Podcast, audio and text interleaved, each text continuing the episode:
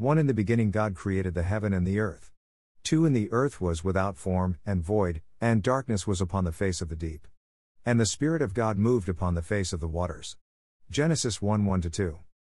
Every act of creation was accomplished through the Holy Spirit's power. Some people have trouble with the concept of God being three separate individuals while at the same time being one. I personally do not have a complete understanding of the Trinity and do not think anyone will until we arrive in heaven. When Jesus was baptized, the Father spoke audibly and the Holy Spirit descended from heaven. Luke 3:22.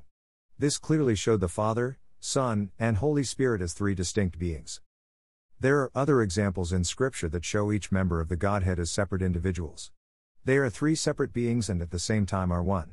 This is a concept that is difficult for our natural mind to understand. 30 I can of mine own self do nothing, as I hear, I judge, and my judgment is just, because I seek not mine own will, but the will of the Father which hath sent me. John 5:30. Jesus was separate from God but he was also dependent on him.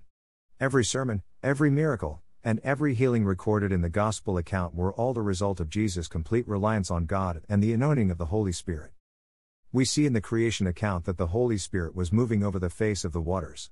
The Bible clearly shows that God has never moved without the involvement of the Holy Spirit. The Hebrew word translated moving describes the Holy Spirit as brooding. This is like a mother chicken brooding over her eggs to incubate them.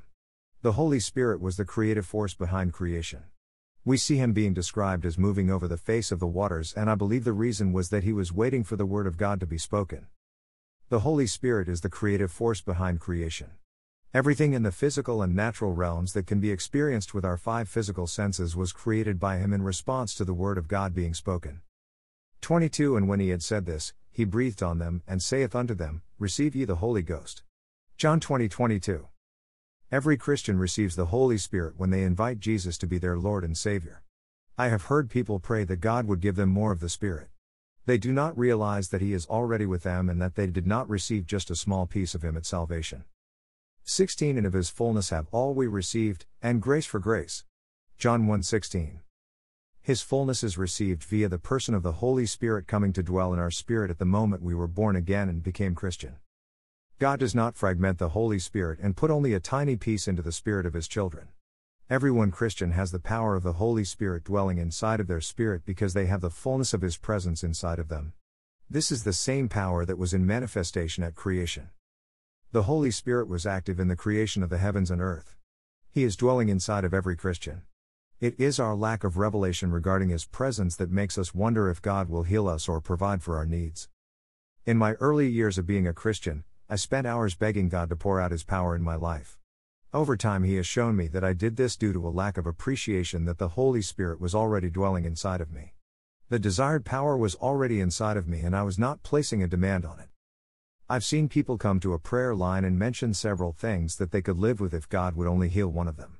They do not understand that He has already provided healing for every condition and has no desire for us to just live with some. We do not have a concept of the Holy Spirit or of His power. The way most Christians approach God seems to indicate they are concerned about maxing out His power with their sickness or need. Our situation may seem big from our perspective, but He will probably only require a small drop of His power. As we begin to experience His power, our abilities to believe and to receive will increase. 12 Ye are not straitened in us, but ye are straitened in your own bowels. 2 Corinthians 6:12.